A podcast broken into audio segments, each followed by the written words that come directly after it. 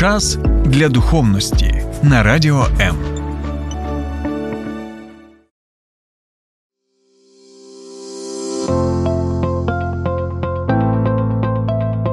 Є погляд об'єктивний, є погляд суб'єктивний, а є біблійний погляд. В ефірі програма Біблійний погляд на радіо М. Добрий вечір, друзі. Середа 6.00, і ми з вами розпочинаємо наш ефір Біблійний погляд. З нами єпископ Микола Савчук. Вітаю вас. Вітаю, доброго вечора. Сьогодні ми будемо говорити про те, як Біблія дивиться на конфлікт поколінь. З- Трошечки зачіпимо тему виховання і поговоримо ось про ці питання. Передісторія перед е, тим, як ми розпочнемо. е, Я думаю, що багато вже хто з наших слухачів, е, тих, хто дивиться нас в ефірі, вони познайомились не лише з нами тут на ефірах. Вони вже можливо перейшли, знайшли вас в інстаграмі, у інших соцмережах. І, взагалі, ось ця тема конфлікт поколінь, вона взята мною з одного з останніх ваших дописів. Здається, десь місяць тому ви написали пост в інстаграм, виклали пост. І ось сьогодні саме про це хотілося б поговорити. Готові? Давайте спробуємо. Окей. Е, е, на самому початку свого допису ви написали, що не вірите в конфлікт поколінь. І е, хотілося б е, дізнатися, що взагалі ви вкладаєте в це словосполучення конфлікт поколінь. У що саме ви не вірите? Що для вас є конфлікт поколінь? Справа в тому, що ось цим загальним поняттям конфлікт поколінь е, люди дуже часто виправдовують своє власне небажання знайти точки дотику, неважливо, старші з молодшими чи молодші зі старшими. Мовляв, все одно конфлікт поколінь, все одно ми люди різних епох. Ми не мусимо розуміти один одного, ми не можемо розуміти один одного. І зрештою, можливо, це і не обов'язково, раз це вже така даність. І саме тому е, я і зробив цей допис, щоб е, дещо заохотити людей замислитися, що проблема не в якомусь абстрактному е, уявному конфлікті, який, начебто, мусить обов'язково статися. Є люди, конкретні люди, батько і син, мама і донька, е, керівник старшого покоління і його молодий помічник. Коли ми говоримо про церкву, можливо, пастор і молодіжний лідер. І проблема конфлікту не в тому, що він мусить обов'язково статися. Суть конфлікту не в тому, що він мусить обов'язково статися. Е, Все зводиться до відносин між конкретними людьми. Ці двоє людей можуть стати найкращими друзями, незважаючи на всі свої відмінності. І вони можуть стати ворогами, якщо вони на цих відмінностях будуть акцентувати, не будуть бажати йти на зустріч один одному, будуть зациклюватись на тому, що їх відділяє, а не на тому, що їх єднає. Я вірю, що зараз нас е, слухають е, абсолютно різні покоління, дивляться нас на Ютубі, і нас можуть дивитися як батьки, так і діти. Що ви можете сказати е, тим, хто в принципі знаходиться зараз в такому конфлікті, як вирішувати це питання? Хто винний, хто не винний, е, на чиєму боці правда? Насправді тут немає універсальної відповіді, тому що сказати щось однозначно це означає поставити якесь клеймо на одних чи інших.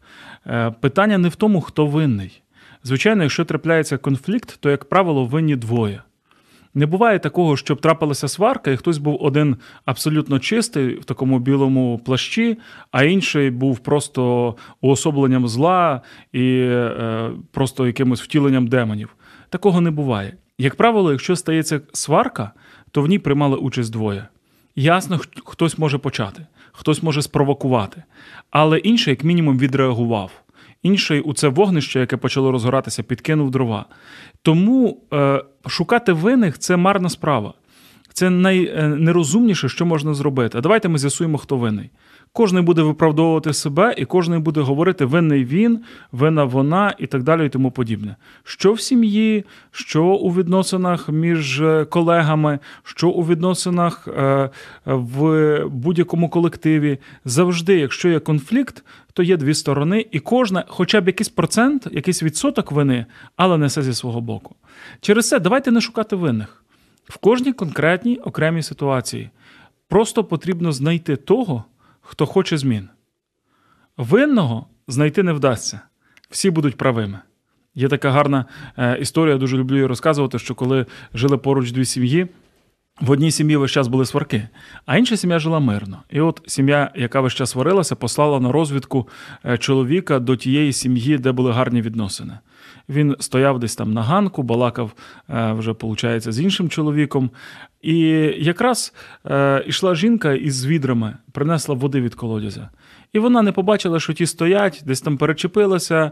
Е, той чоловік е, став причиною того, що вона впала, вода розлилася, і він її піднімає, вже ці відра пусті. Розвідник думає, що зараз станеться. Зараз, напевно, вони посваряться, зараз буде конфлікт, і я побачу, які ж вони мирні.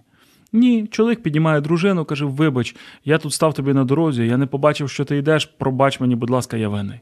Вона каже йому у відповідь: Вибач, це не ти винний, це я винна. Ну як я так теж могла не зорієнтуватися? В результаті не посварилися. Приходить розвідник додому, звітує своїй жінці, своєму генералу і каже: Ти знаєш, нічого не розумію. В нас з тобою в хаті обоє праві і весь час сваримося. В них в хаті обоє винуваті, і вони не посварилися.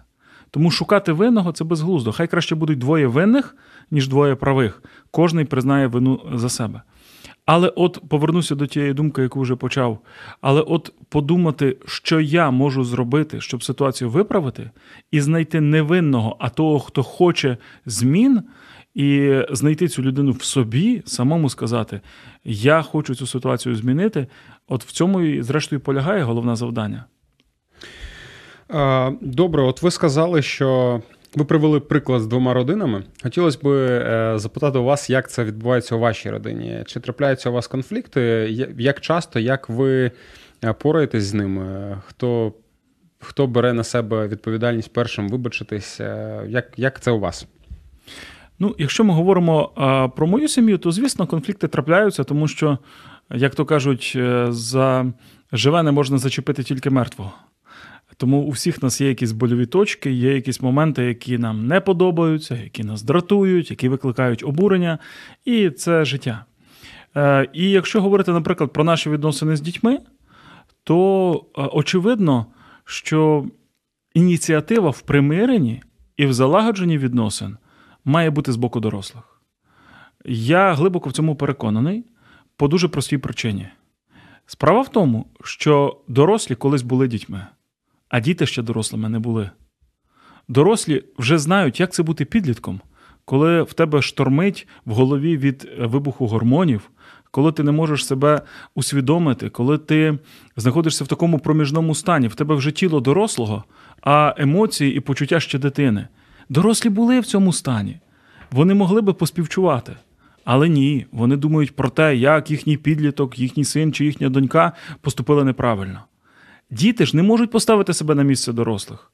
Вони навіть шансу такого не мають. Вони ніколи не були у цій шкурі. І через це ініціатива має бути на боці дорослих. Вони здатні пригадати, переосмислити і, подібно до паровоза, дати задній хід, щоб приєднатися до вагонів. Паровоз може стояти на 100 метрів попереду на рейках і говорити: Вагони, ану сюди. Ну вони не поїдуть до нього. Вони просто не здатні це зробити. Він має здати задній хід. Він має рушити в їхньому напрямку, приєднатися до них, законектитися з ними і тоді почати рухатися. Тому е, я думаю, що коли відбуваються якісь тертя, непорозуміння, не варто сидіти і чекати. Хай прийде і вибачиться. Якщо ти дорослий, і ти усвідомлюєш навіть, твоя дитина не права, піди перший. Може він і хотів би вибачитися, але він боїться, чи вона боїться. Твоя дитина в якійсь мірі може е, відчувати е, теж свої якісь переживання стосовно справедливості е, і і не хотіти вибачитися, тому що вона теж на чомусь зациклилася. Але то дитина, вона ще не зріла, вона ще багато речей не розуміє. Почни діалог. Просто прийди і скажи: я хотів би поговорити. Якщо дійсно я в чомусь не правий, я готовий попросити прощення немає нічого соромного в тому, щоб дорослому вибачитися перед дитиною. Це нормально. Дитина, яка бачить, що перед нею вибачаються, засвоює модель. Вибачатися нормально. Вона теж починає вибачатися перед іншими. Вона теж починає визнавати свої провини. Коли ж вона бачить, що тато завжди правий, що вона засвоює? Відповідно, я виросту, і я теж буду завжди правим. Проблема в тому, що я поки що маленький, і через це я не можу стверджувати свою правоту.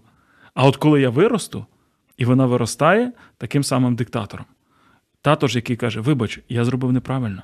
Мама, яка каже: пробач мені, я підвищила голос зайве, я не виправдовуюся, я визнаю це. І я не прошу вибачення за те, що я сказала. Але я хочу попросити вибачення за те, як я це сказала. Тоді дитина розуміє, просити вибачення нормально. Просити вибачення е, це здорово. І вона починає теж рухатися в цьому напрямку. І вона теж може сказати: Мама, вибач, тату, вибач. І далі починається діалог. А чому ти це зробив? Дозволь мені зрозуміти. В більшості випадків діти не можуть пояснити. Чому ти це зробив? Ну, це навіть часто я навіть жартую, що це таке безглузде питання. Як як дитина може його пояснити? Тому його інколи треба не просто ставити, от, а чого ти це зробив? Дитина думає, дійсно, а чого я це зробив? Е, І вона не може пояснити. А це питання краще не ставити, а до нього підвести. Тобто, скажи, будь ласка, е, а що ти відчував, коли коли це, це відбувалося? Тобто, це те саме чому, тільки з іншого боку. Скажи, будь ласка, а які в тебе тоді були думки? Які е, були в той момент переживання в твоєму серці? А е, що б тому передувало? І тоді ми починаємо краще розуміти. Розгніватися, вихлюпнути свою е, злість і обурення для цього багато розуму не треба. Взірвати моста це буквально декілька секунд. А от побудувати моста це можуть бути роки. Через це я прихильник того, щоб ми будували, будували, будували ось ці точки дотику і зв'язку між різними людьми, навіть якщо між ними є десятки років різниці у віці. Е, погоджуюсь з вами. Цікава аналогія була про вагони та локомотив. Запам'ятаю для себе обов'язково. Е, я хотів би ще запитати: ось що, як виховання, на вашу думку, правильне чи неправильне, впливає на ці конфлікти? Чи можуть вони виникати через е, виховання батьків, та як як правильно виховувати, щоб конфліктів було менше? Чи їх взагалі не уникнути? Біблія каже нам цікаву річ. Біблія каже, батьки, виховуйте своїх дітей, але при цьому застерігає, не дратуйте своїх дітей.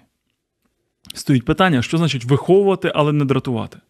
Бо для багатьох людей, знову ж таки, в зв'язку із їх моделями, засвоєними у своєму власному дитинстві, Виховувати це означає давати директиви, давати команди, давати вказівки.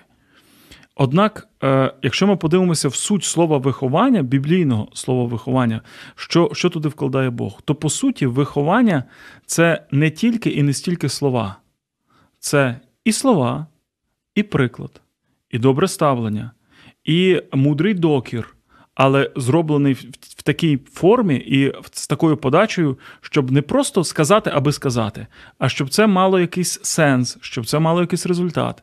Виховання дуже багатогранний процес. І в тому числі воно містить у собі певні вказівки.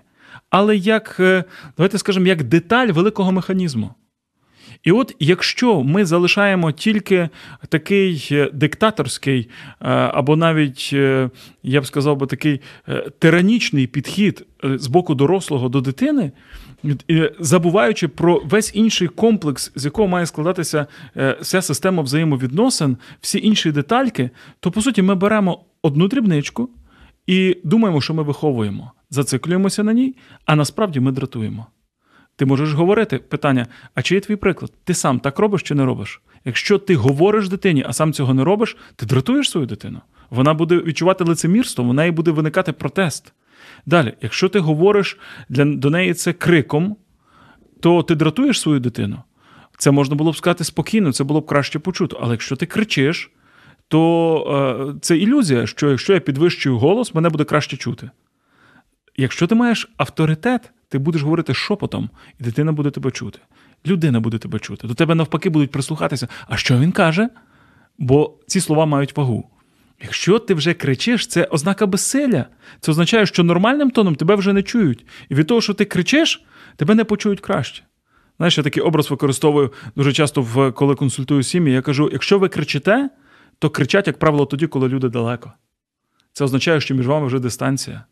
Зупиніться, зблизьтеся, і поговоріть нормально. Крик це ознака безсилля, це ознака віддаленості одного від е, від одного. Тому, якщо ти це робиш, ти будеш дратувати свою дитину. Дитина буде не розуміти, чого на мене кричать. Якщо ти не послідовний у вихованні, ти за одне е, е, пропускаєш, а наступного разу за дещо менше вже караєш дитину. Якщо ти при покаранні використовуєш е, нездорові методи, і ти б'єш дитину е, зі злостю, з жорстокістю, що дитина ходить в синцях, то ясно, що ти дратуєш дитину. І при цьому можна навіть виправдовуватися біблійними текстами, там не жалій е, е, палиці до дитини і так далі. Там в російському перекладі розгі.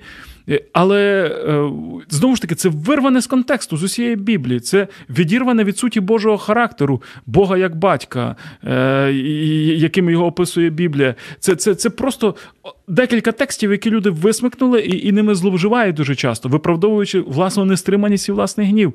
Біблію треба читати всю разом, дивитися, як це все в комплексі. Так от, оці детальки, вони дітей дратують. А якщо дивитися в повноті, тоді наше виховання дітей збудовує. І воно їх піднімає, і воно допомагає їм ставати кращими. І викликає зворотню повагу, а не зворотній протест. А що робити тим батькам, які зараз нас слухають, і вони розуміють, можливо, через вашу відповідь, що вони саме дратують своїх дітей. Тобто, десь вони переступають ту межу здорову, але також вони чують, що ви кажете про рольову модель. І розуміють, що вони іншої не бачили. От як бути тим батькам, які в своєму дитинстві не бачили нічого нормального, сьогодні вони розуміють, що чинять щось не те, але не можуть нічого з собою зробити, бо в принципі воно просто зсередини виходить. Тут є один момент, який я мушу одразу сказати, щоб я не виглядав е, теж як такий лицар у білому пальто. Е, мовляв, от я вам зараз розказую, як потрібно ставитись до дітей. Е, я, мовляв, все знаю, і, і, і начебто я сам завжди у цьому ідеальний. Абсолютно ні. Один мій знайомий якось сказав, каже, кожного разу, коли я чую якісь повчання, чи проповіді, чи передачі на сімейну тему, це заганяє мене в депресію, бо я постійно бачу, що я не такий. І те, що я говорю зараз, по суті, я говорю в першу чергу собі. Бо якщо ти не говориш це собі, то знову ж таки, хто ти тоді? Ти той самий лицемір. Але е, все ж таки, звертаючись в першу чергу до себе і до всіх наших слухачів, е, дійсно, інколи причина у тому, що ми просто скочуємося до заводських установок. От як в телефоні є заводські установки.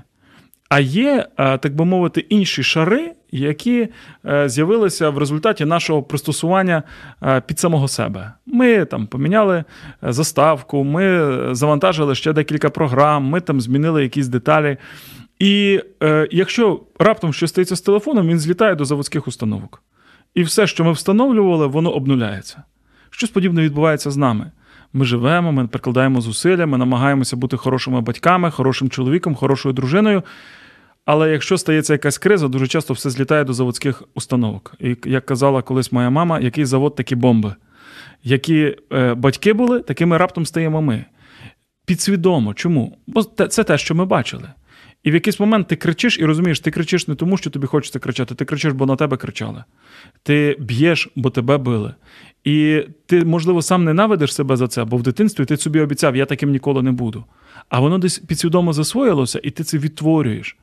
Тому вихід дуже простий. Насправді, е, це е, процес, це, скажімо так, е, не миттєвий вихід, це не не, не просто якась чарівна, чарівна формула, яку треба застосувати, і все зміниться, але певна послідовність кроків. Я думаю, перший з них це побачити проблему, визнати її. До тих пір, доки людина не визнає проблему, вона не може її змінити, вона не може її вирішити. Друге, що дуже важливо, побачивши цю проблему, визнавши її, попросити про допомогу.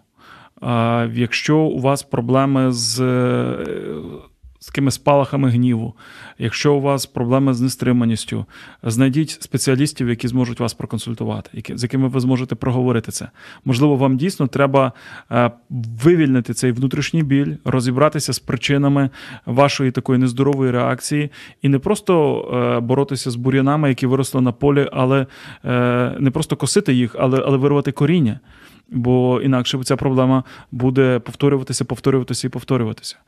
Також, е, звичайно, якщо ви ми говоримо в контексті віруючих людей, е, попросити про консультацію, про молитву священнослужителів, сповідатися, попросити е, допомоги, підтримки. І далі я би в цей процес включив би такий момент, як переміну мислення. Тому що е, ось ці ситуації, коли ми наступаємо на одні й ті самі граблі, і я навіть часом жартую, що у нас є такий національний танець, танець на граблях поруч із гопаком, е, знову і знову одне і те ж саме. Це означає, що в нас не помінялося мислення. Людина, яка е, вона жалкує про те, що вона зробила на рівні емоцій, але потім повторює це знову, вона насправді не жалкує в сенсі покаятися. Вона жалкує, бо вона усвідомлює жах, неправильний е, результат і так далі. Але вона по-справжньому не покаялася. Покаятися це не просто сказати, Боже, прости мене, чи навіть дитино прости мене, чи чоловіче, жінко, прости мене. Покаятися це поміняти те, як я мислю. Е, Грецьке слово метаноя, зміна мислення. Е, Покаятися це почати думати інакше. Як поміняти мислення? Я, коли люди мене запитують про це, завжди кажу: подивіться, що про це каже Біблія. Візьміть тексти з Біблії, які говорять про вашу проблему, вивчіть їх на пам'ять. Почніть думати в цьому напрямку. Прочитайте хороші книги. Знову ж таки, зверніться до спеціалістів. Вам потрібно почати змінювати своє мислення. Коли зміниться мислення, зміняться слова, зміняться вчинки, зміняться е, результати. Нам потрібно е, ну, почати думати інакше, е, вести себе потім інакше як наслідок зміни е, того, як ми думаємо. І тоді поступово, поступово, поступово, коли ви вже будете інакше думати, в потрібні моменти ви будете знати, як себе правильно вести. Тобто, коли черговий раз спрацьовує якийсь тригер, якась запальничка, яка запускає в дію. е, Вибух ваших емоцій або е, якусь сварку, якийсь конфлікт, у вас вже буде якийсь, вашому мисленні буде вже якийсь бекграунд, буде якась основа, на яку ви можете опертися. О, ні, ні, я вже знаю, що мені робити в цій ситуації. Я вже знаю, як мені діяти. Я вже знаю, як мені на ці е, подразники, на ці тригери реагувати. І тоді ви не будете робити так, як ви робили це завжди, так як робили ваші батьки, чи ваші діди, чи прадіди. А ви в цей момент будете робити так, як ви засвоїли нові, нові ідеї, нові моделі. Знову ж таки, приклади інших людей, які ведуть себе інакше. Чому я кажу, що тут дуже важлива допомога зі сторони. Можливо, є якісь сім'ї, в яких е, краще це виходить, і так образно кажучи, туди теж треба сходити на розвідку. Так от, е, все це в комплексі, все це разом зібране може запустити процес, де не все вийде зразу, де ще будуть рецидиви, де ще будуть, можливо, зриви, де ще будуть якісь конфлікти, але ви вже рухаєтеся в правильному напрямку. Я часто кажу людям: послухайте, якщо навіть ви зробили один крок в правильному напрямку, то ви вже на крок далі від вашої проблеми. Не можеш бігти в правильному напрямку, іди. Не можеш іти, повзи. Не можеш повсти лежено в правильному напрямку. Хай цей напрям буде правильним, і поступово-поступово ситуація зміниться. Ось такі практичні поради для нас, друзі. Є над чим міркувати. Ми на зовсім короткий час залишаємо вас, перервемось на паузу і е, за декілька митей повернемось до ефіру. Слухай радіо М на fm хвилях. Київ 89 та 4 FM. Запоріжжя 88 та 8 FM. Кременчук 97 та 9 FM. Слов'янськ, Краматорськ, Дружківка, Костянтинівка, Лиман на частоті 87 та 5 FM. Місто Мар'їнка 89 та 8 FM. Покровськ 103 та 7 FM. Щастя 102 і 3 FM. Гірник 105 і 5 FM. Одеська область, Миколаївка 101 та 7 FM. Радіо М. Ми тут заради тебе. Ну що ж, друзі, ми знову в ефірі. Біблійний погляд. З нами пастор Микола Савчук. Ми продовжуємо. Сьогодні говоримо про конфлікт поколінь, про виховання, як це взаємопов'язане. І наступне питання, яке хотів би задати вам: е, хто відповідає взагалі за виховання? Хто має відповідати? Яка відповідальність е, в родині у кожного з батьків? Як це працює у вас? Можливо, хтось відповідає там за домашні домашні завдання, хтось за етику, хтось там ще за щось. Можете поділитись, будь ласка. Ну, я думаю, що відповідальними має бути обоє е, по тій причині, що якщо е, тато він в один бік, а мама в інший, це створює для дітей можливість для маніпуляції. І вони це дуже швидко прочитують запитують: тато можна, не можна. Побігли до мами можна. Або навпаки, мама можна, ні. Побігли до тата і отримали необхідну відповідь. Е, І е, тут виникає тоді небезпека. Е, Починаються ось ці кулуарні ігри, і діти знають, як можна батьків зіштовхнути лобами. Ну, це вже нездорова атмосфера в сім'ї. Тому дуже важливо, щоб була домовленість. Мені подобаються слова святого Августина про те, що в головному має бути єдність, в другорядному свобода і у всьому любов. Так от, сфера виховання дітей це сфера, в якій між батьками має бути єдність. Що ми е, дозволяємо, що ми не дозволяємо. Ці правила мають бути обговореними і затвердженими обома. Як ми ставимося до наших дітей, як ми з ними розмовляємо, що ми робимо у такому такому випадку. Я думаю, що е, тема виховання дітей вона повинна бути насущною у спілкуванні чоловіка і дружини постійно. Тому що діти ростуть, вони змінюються, змінюються їхні потреби, змінюються спокуси зі сторони, е, змінюється обстановка в домі. Відповідно, треба постійно тримати руку на пульсі і постійно, як такий командний штаб у цьому сенсі, е, проговорювати, е, що ми робимо на цьому етапі. Як ми тут реагуємо, що ми тут застосовуємо. Але ясно, що якісь там деталі вже е, суто технічні, вони можуть відрізнятися. І, напевно, е, в деяких сім'ях е, домашнім завданням буде більше опікуватися мама, в деяких тато, а в деяких ні один із батьків не буде мати до того справи, бо діти достатньо самостійні, щоб самі це робити. Відповідно, наша сім'я вона має свою, свою якусь специфіку, але я не бачу змісту в тому, щоб про неї розказувати розказувати, бо е, в кожній сім'ї це дуже тонко налаштовано е, в залежності від е, особливостей характеру, в залежності від сильних слабких сторін тата чи мами і так далі. Але по великому рахунку, тут так само, як з ролями чоловіка і жінки в по господарству. Є моменти, коли і чоловік має стати їсти зварити. Є моменти, коли жінка може, якщо потрібно, і цвяха забити. Якщо є любов, то тут проблема не стоїть. Якщо вже любові немає, тоді починається з'ясування, це маєш ти робити чи маєш ти. А якщо є любов, то вони в певних моментах можуть бути взаємозамінними. Там, де є любов, там е, ось ці законні такі обмеження е, обмеження в форматі закону, вони вже не настільки потрібні. Е, закон починається там, де зникає благодать. От, Якщо вже немає благодаті, тоді так, треба садити. Ти робиш ось це, почув, ти робиш ось це, почула. Все. І тоді живіть, просто хоча б один одного не повбивали, щоб не було ну, просто чогось е, е, критичного. Але якщо є любов між ними, їм не треба вказувати. І я завжди кажу: якщо на сімейній консультації чоловік питає, так що мені робити? То це означає, що в нього проблема не з обов'язками, в нього проблема з любов'ю. Бо коли в нього є любов, він сам він інтуїтивно відчуває, що йому робити. От, на одній сімейній консультаціях зараз пам'ятаю, чоловік і дружина сиділи, і вона плаче, каже: він мені він просто ставиться до мене як до е, такої куховарної, е, пральної, прибиральної машини. Каже, я з магазину виходжу, тримаю в обох руках пакети наповнення, він поруч іде з пустими руками. Він він навіть ну, не несе їх, не поможе мені. А він говорить: а що, треба нести пакети? Я думаю, тут очевидно проблема. Е, і тут вертаючи знову ж таки до ментальної е, ситуації, до родинної ситуації, цей хлопчик ріс в сім'ї без батька. І там мама завжди все тягала. І він не бачив батька, який піклується про маму.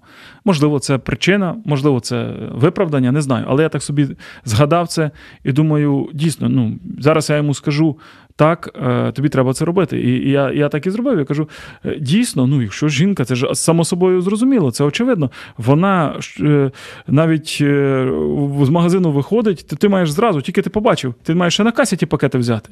Ти маєш, ти не маєш дозволяти жінці нести важке. Він говорить: почекайте, я запишу. І він записує: брати у неї пакет. І коли він почав вести, і каже, а що ще мені треба робити?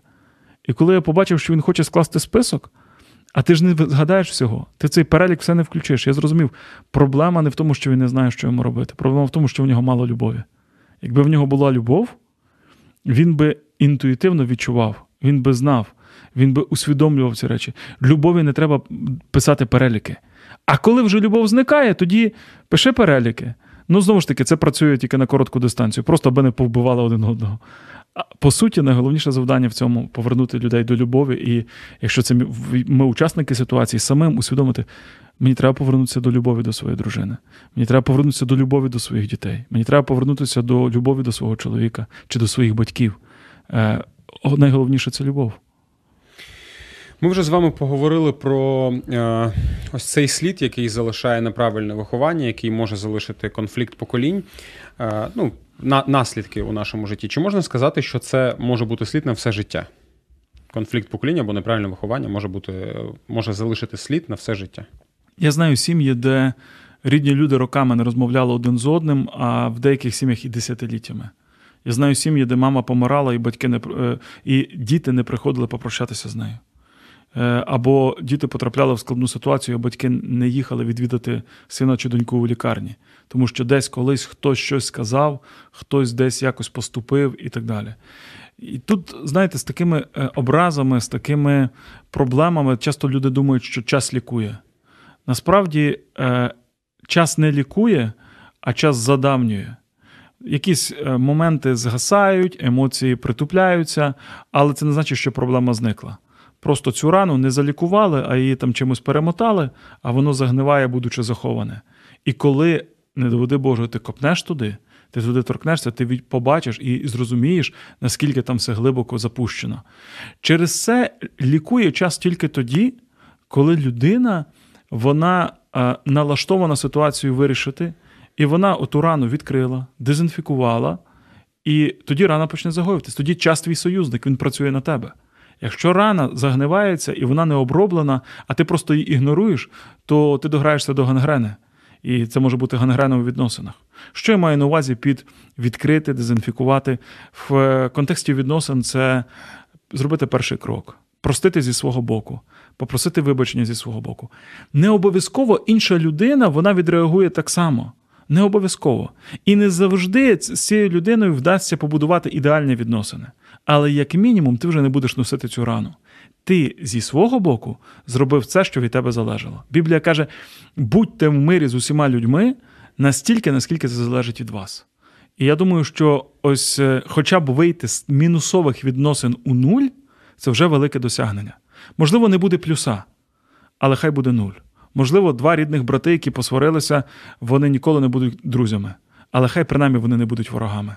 Хай вони примиряться і можуть далі тільки дзвонити на Новий рік і вітати один одного е, з великими святами чи з днем народження. Нормально. Але хай вони не ворогують і на кухнях не обговорюють один одного. Якщо не вдається вийти в плюс, нічого страшного, хай не буде мінуса. Дякую. Е, Наступне питання може бути, може здатися і складним, і простим, не знаю, як буде вам. Але на одному з ефірів ми говорили про те, що ми давали характеристики Богу, як ми, е, як ви казали, як ви відчуваєте Бога, як ви його знаєте. І однією з характеристик було те, що Бог люблячий. Люблячий батько, і в принципі ми багато чуємо, що Бог є любов, е, і це один із аргументів е, християн до новоцерковлених друзів, там про те, ну як вони розповідають про Бога. І ось таке питання: якщо Бог він так сильно любить нас, то чому він не втручається в тому моменті, коли батьки залишають слід на дитині. Дитина вона ще не сформована. Наприклад, там на мене на мене в дитинстві кричать, мене б'ють.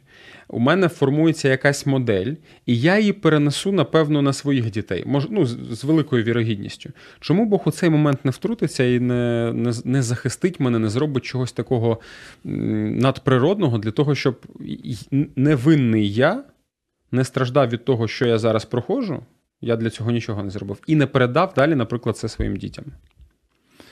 Дуже часто, е, коли ми говоримо, чому Бог не втручається, ми не знаємо, а можливо, він не втручається.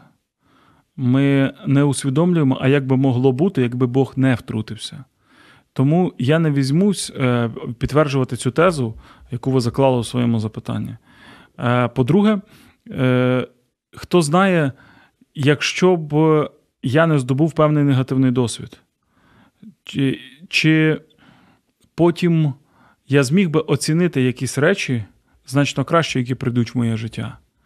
Інколи е, ось той негативний досвід, в тому числі досвід дитинства, який ми в процесі переосмислюємо, він е, і дає нам можливість е, зробити висновки, зробити, скажімо так, певні рішення зі свого боку і е, ми робимо їх не просто спорожнеча, ми робимо їх якраз на контрасті із тим, що ми пережили.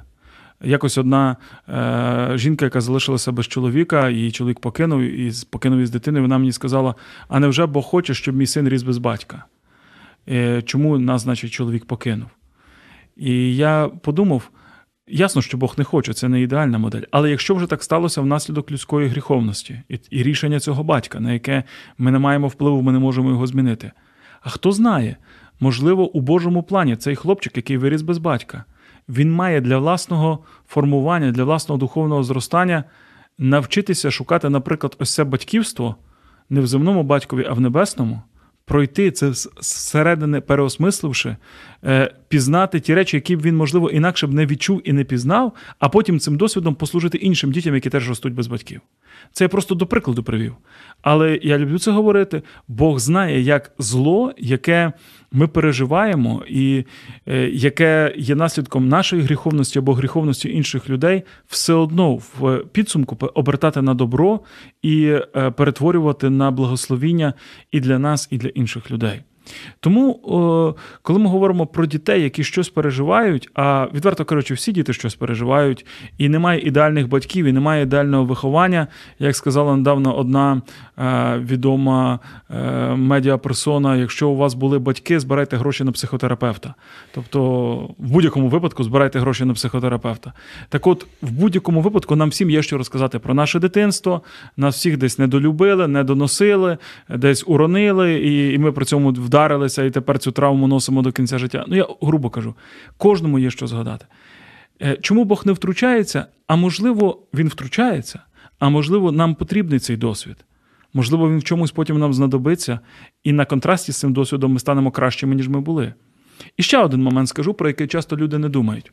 Нам здається, що якби ми жили в ідеальних тепличних умовах, у нас була прекрасна сім'я, або Ясно, не ідеальна, але максимально наближена до комфортних, таких е, гарних, добрих, світлих умов. То це було б найкращим вибором, найкращим варіантом, найкращою опцією. Але якось я ніколи не забуду, як до мене прийшла на е, розмову одна жінка, яка почала розказувати про свої стосунки з чоловіком. Це була конфіденційна розмова, і вона настільки боляче сприймала, здавалося б, ну, такі не надто вагомі е, вчинки з його боку. Тобто він не зробив нічого страшного. Але для неї це було настільки боляче. Він десь там не так сказав, не так подивився. Все це ранило її так, наче її шкіра була е, така дуже вразлива, дуже тоненька. Є такі люди, е, нас колись сказали на Західній Україні, тонкошкурі. Тобто, забудь, що зачепився і вже поранився. Я слухаю її, слухаю, і раптом до мене доходить, спитає її про її батьків.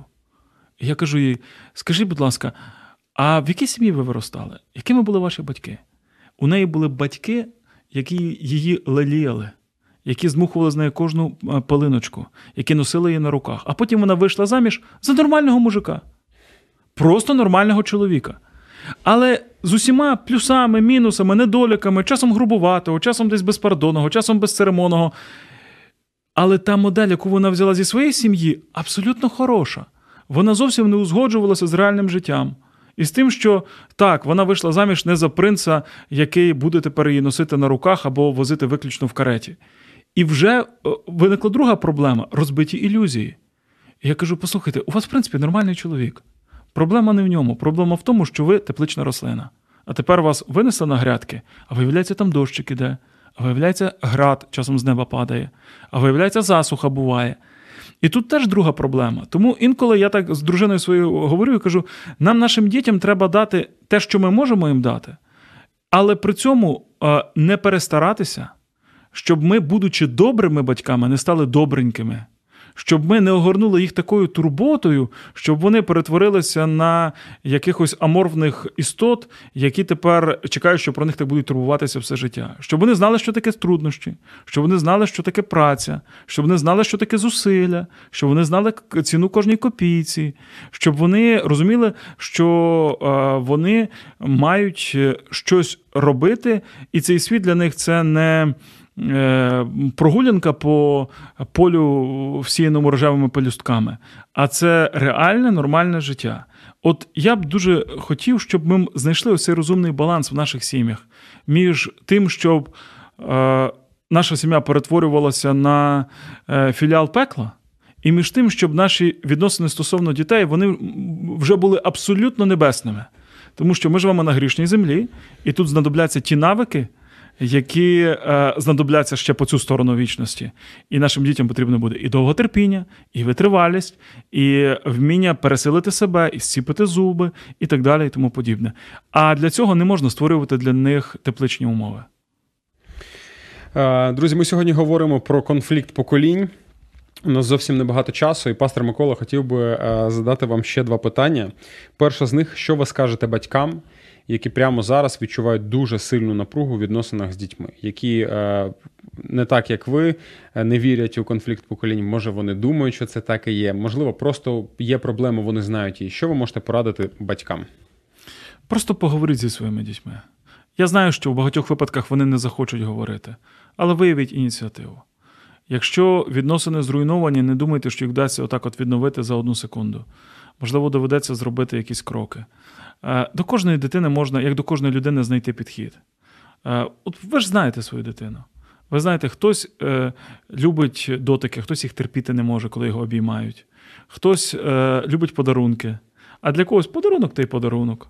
Хтось любить добрі слова, і навпаки, болючі слова його сильно ранять, більше, як іншу людину, і так далі. Навіть у цьому контексті дайте дитині те, в чому вона має потребу, проявіть зі свого боку увагу.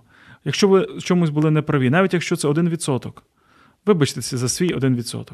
99, в чому не права дитина, це вже інша історія. Але зробіть крок зі свого боку.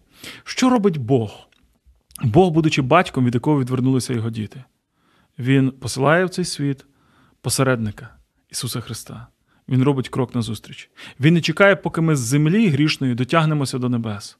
А він з небес опускається до нас і і, стає одним із нас. Він співпереживає. Оте, як я казав, той локомотив, який здає до вагонів. Це ж робить Бог. І він закликає до цього нас, щоб ми не чекали, доки діти до нас дотягнуться, а щоб ми пішли їм назустріч, поговорили, примирилися, попросили вибачення і потрошечку, камінчик за камінчиком, почали будувати мости. Е, І нічого додати після цього, е, але ще залишились діти. Що можемо сказати дітям? Е, я хотів би попросити усіх дітей пам'ятати одну просту річ: батьки вже не будуть дітьми, а ви ще будете батьками. І цей закон, закон сіяння і жнив, рано чи пізно вас дожене. Зараз ви грюкаєте дверима, потім будуть грюкати дверима ваші діти. Зараз ви е, кричите на своїх батьків в істериці, можливо, навіть, не думаючи, що кажете. Прийде момент, і ваші діти теж будуть це робити. Думайте про те, що сієте. В Біблії написано, що пошана до батьків це одна із десяти заповідей. П'ята заповідь говорить, що пошана до батьків вона має велику винагороду. Шануй батька і матір, і будеш мати е, благо, і буде тобі добре на землі, і ти будеш довголітнім. Це вільний перефраз, але приблизно так. Тому, відповідно, якщо ми батьків не шануємо, то ми ризикуємо, що це зіграє проти нас. Тобто, якщо в першому випадку і буде тобі добре, то можна припустити, буде тобі погано. І ти будеш довголітній, то можна припустити, що твої дні не будуть такими довгими і прекрасними, якими могли би бути. Тому дуже важливо розуміти, батьки це а, наш екзамен, це наше випробування, і це наш посів у наше майбутнє. Як ми здамо цей екзамен, таким буде наше майбутнє. Відповідно, тут зразу, напевно, варто зробити уточнення і розділити пошану і послух. Слухатися батьків потрібно до періоду повноліття, поки вони вас забезпечують, е, і, е, або до того моменту, доки ви створили свою власну сім'ю, коли ви вже з ними не живете. Але шанувати тут немає сроку давності. Шанувати потрібно завжди. І коли вони мудрі, і коли не дуже мудрі рішення роблять. І коли вони праві, і коли не праві. Шанувати це означає, як мінімум, коли можна сказати, промовчити. Як мінімум, стерпіти як мінімум, е, е, покрити любов'ю. Е, і коли вони будуть молодими ще і здоровими наші батьки, коли вони будуть старенькими, шанувати, залишається завжди як Божа заповідь. Тому. Хай би Бог благословив усіх батьків мудрістю будувати відносини з дітьми. Я більше говорив про батьків, бо все ж таки на батьках більша відповідальність.